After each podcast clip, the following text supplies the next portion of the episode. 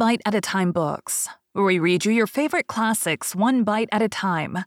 My name is Bree Carlisle, and I love to read, and wanted to share my passion with listeners like you. If you want to know what's coming next and vote on upcoming books, sign up for our newsletter at biteatatimebooks.com. You'll also find our new t shirts in the shop, including podcast shirts and quote shirts from your favorite classic novels. Be sure to follow my show on your favorite podcast platform so you get all the new episodes.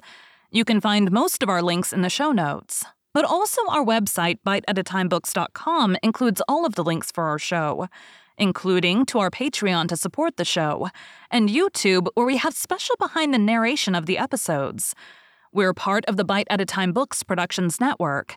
If you'd also like to hear what inspired your favorite classic authors to write their novels, and what was going on in the world at the time, check out the Bite at a Time Books Behind the Story podcast, wherever you listen to podcasts.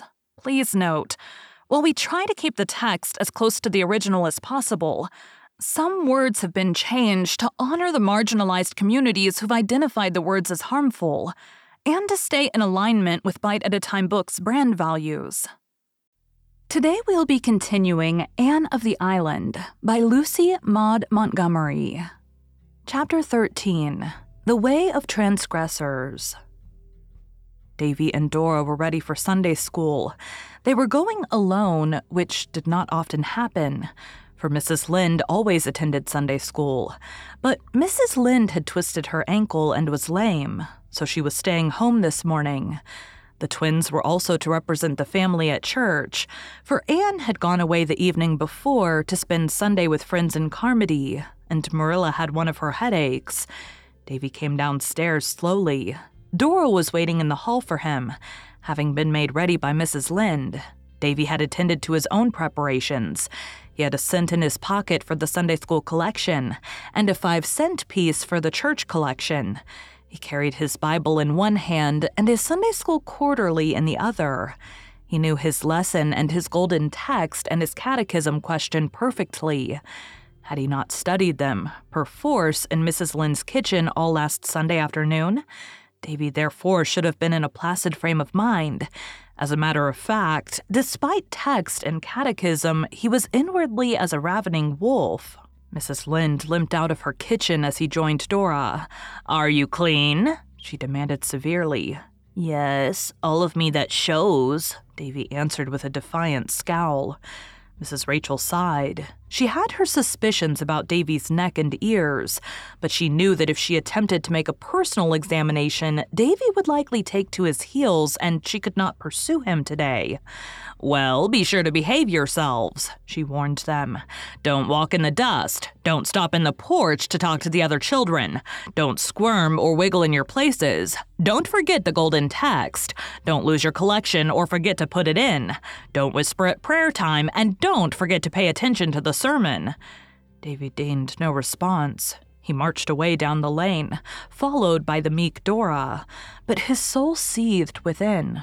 Davy had suffered, or thought he had suffered, many things at the hands and tongue of Mrs. Rachel Lynde since she had come to Green Gables. For Mrs. Lynde could not live with anybody, whether they were nine or ninety, without trying to bring them up properly.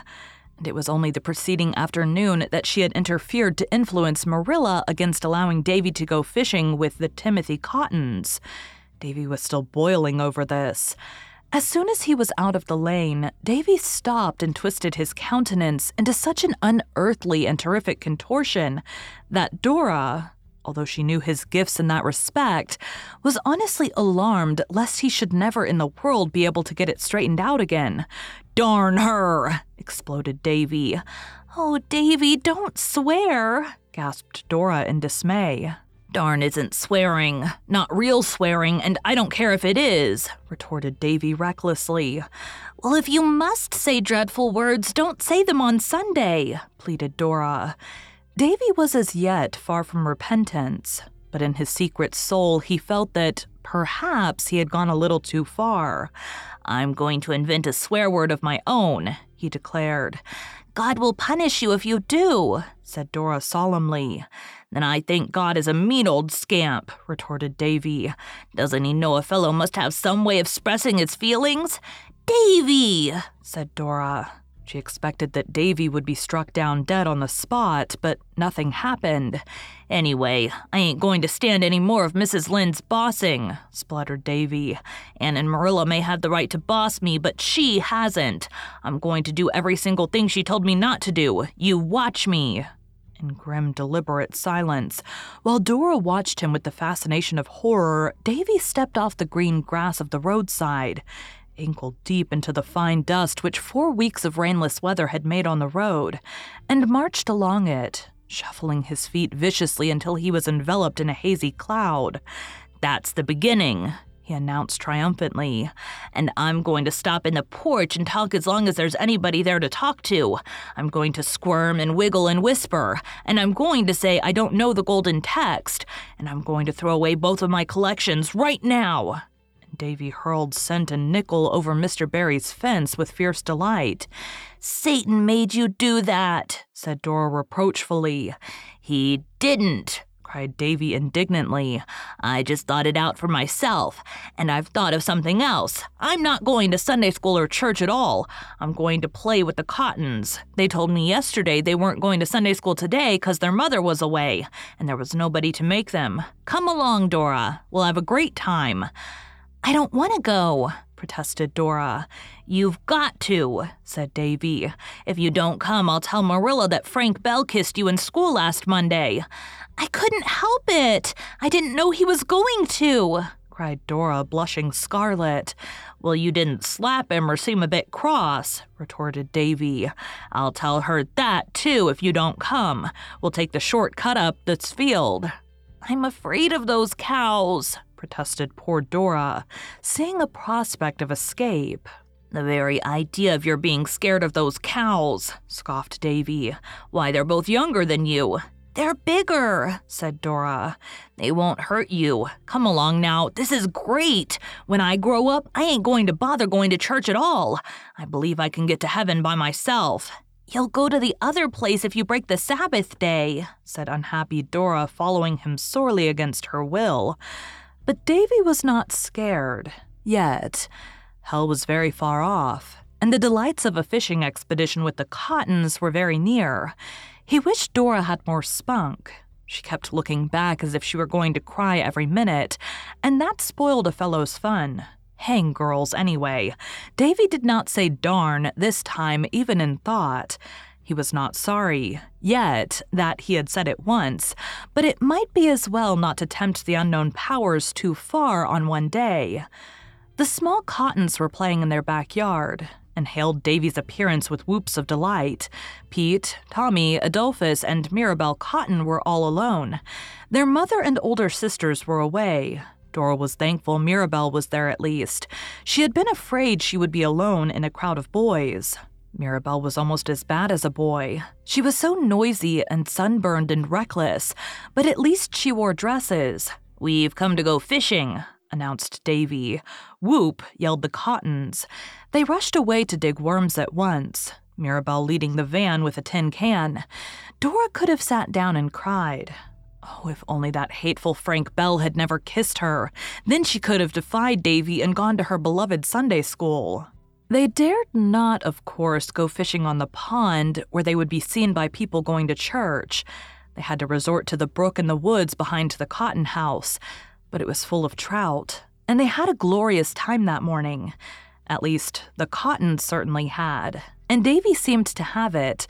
Not being entirely bereft of prudence, he had discarded boots and stockings and borrowed Tommy Cotton's overalls. Thus, a bog and marsh and undergrowth had no terrors for him. Dora was frankly and manifestly miserable. She followed the others in their peregrinations from pool to pool, clasping her Bible and quarterly tightly, and thinking with bitterness of soul of her beloved class where she should be sitting that very moment, before a teacher she adored. Instead, here she was roaming the woods with those half wild Cottons, trying to keep her boots clean and her pretty white dress free from rents and stains. Mirabel had offered the loan of an apron, but Dora had scornfully refused. The trout bit as they always do on Sundays. In an hour, the transgressors had all the fish they wanted, so they returned to the house, much to Dora's relief. She sat primly on a hen coop in the yard while the others played an uproarious game of tag. And then they all climbed to the top of the pig house roof and cut their initials on the saddle board. The flat roofed hen house and a pile of straw beneath gave Davy another inspiration. They spent a splendid half hour climbing on the roof and diving off into the straw with whoops and yells. But even unlawful pleasures must come to an end. When the rumble of wheels over the pond bridge told that people were going home from church, Davy knew he must go. He discarded Tommy's overalls, resumed his own rightful attire, and turned away from his string of trout with a sigh. No use to think of taking them home. Well, hadn't we a splendid time? he demanded defiantly as they went down the hill field. I hadn't, said Dora flatly, and I don't believe you had really either, she added, with a flash of insight that was not to be expected of her. I had so, cried Davy, but in the voice of one who doth protest too much. No wonder you hadn't, just sitting there like a like a mule.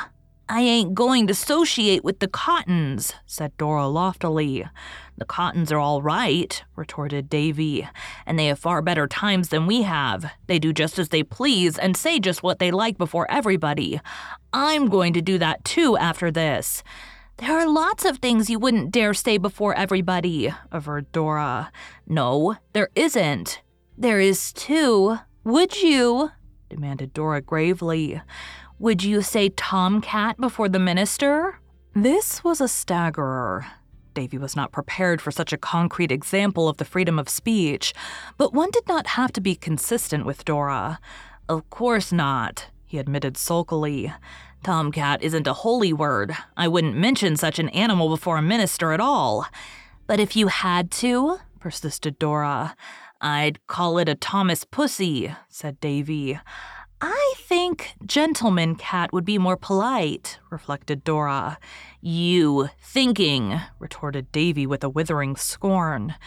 Davy was not feeling comfortable, though he would have died before he admitted it to Dora. Now that the exhilaration of truant delights had died away, his conscience was beginning to give him salutary twinges. After all, perhaps it would have been better to have gone to Sunday school and church. Mrs. Lynde might be bossy, but there was always a box of cookies in her kitchen cupboard, and she was not stingy. At this inconvenient moment, Davy remembered that when he had torn his new school pants the week before, Mrs. Lynde had mended them beautifully and never said a word to Marilla about them. But Davy's cup of iniquity was not yet full. He was to discover that one sin demands another to cover it. They had dinner with Mrs. Lynde that day, and the first thing she asked Davy was, Were all your class in Sunday school today? Yes'm, said Davy with a gulp. All were there except one. Did you say your golden text and catechism? Yes'm. Did you put your collection in? Yes'm. Um, was Mrs. Malcolm McPherson in church? I don't know. This, at least, was the truth, though wretched Davy. Was the Ladies' Aid announced for next week? Yes'm, um, quakingly. Was prayer meeting? I. I don't know. You should know.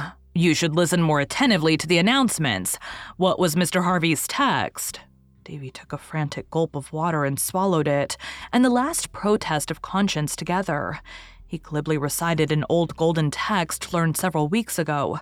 Fortunately, Mrs. Lynde now stopped questioning him. But Davy did not enjoy his dinner. He could only eat one helping of pudding.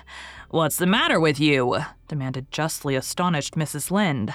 Are you sick? No, muttered Davy.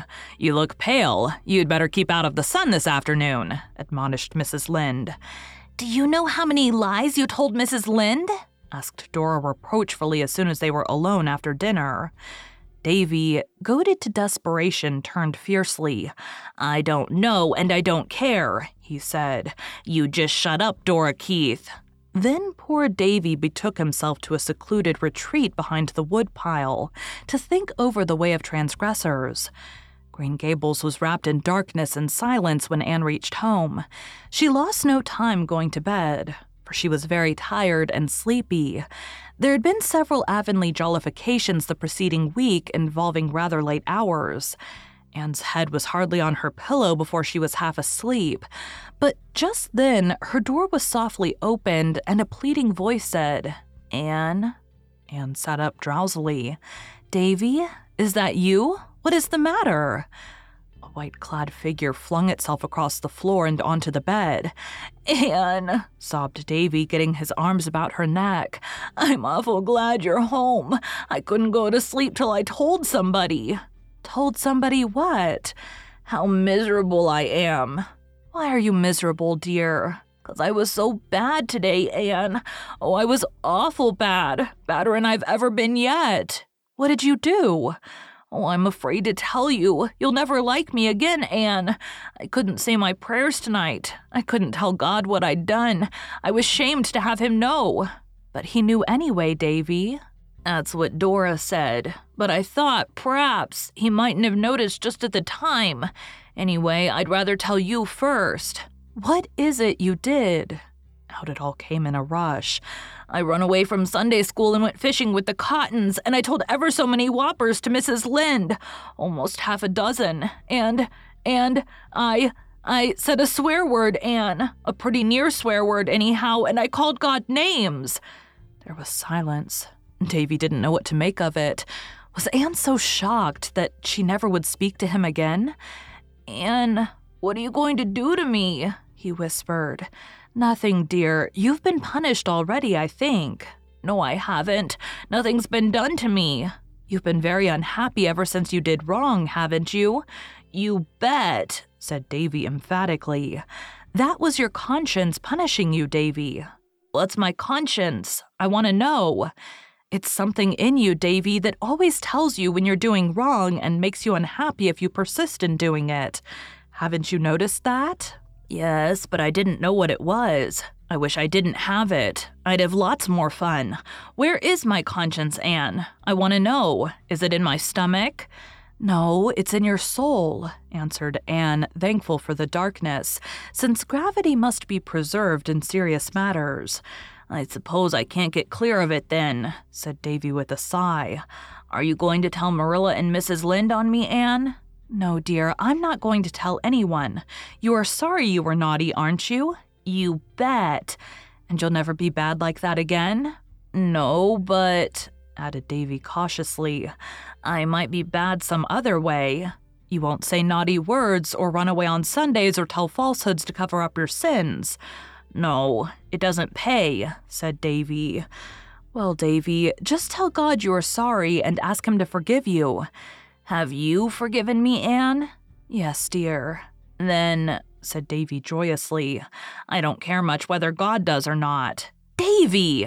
Oh, I'll ask him, I'll ask him, said Davy quickly, scrambling off the bed, convinced by Anne's tone that he must have said something dreadful. I don't mind asking him, Anne. Please, God, I'm awful sorry I behaved bad today, and I'll try to be good on Sundays always, and please forgive me. There now, Anne. Well, now, run off to bed like a good boy. All right. Say, I don't feel miserable anymore. I feel fine. Good night. Good night. Anne slipped down on her pillows with a sigh of relief. Oh, how sleepy she was. In another second, Anne, Davy was back again by her bed. Anne dragged her eyes open. What is it now, dear? she asked, trying to keep a note of impatience out of her voice. Anne, have you ever noticed how Mr. Harrison spits? Do you suppose if I practiced hard, I can learn to spit just like him? Anne sat up. Davy Keith, she said, go straight to your bed and don't let me catch you out of it again tonight. Go now. Davy went, and stood not upon the order of his going. Thank you for joining Bite at a Time Books today, while we read a bite of one of your favorite classics. Again, my name is Bree Carlisle, and I hope you come back tomorrow for the next bite of Anne of the Island. Don't forget to sign up for our newsletter at biteatatimebooks.com and check out the shop. You can check out the show notes or our website, biteatatimebooks.com, for the rest of the links for our show. We'd love to hear from you on social media as well.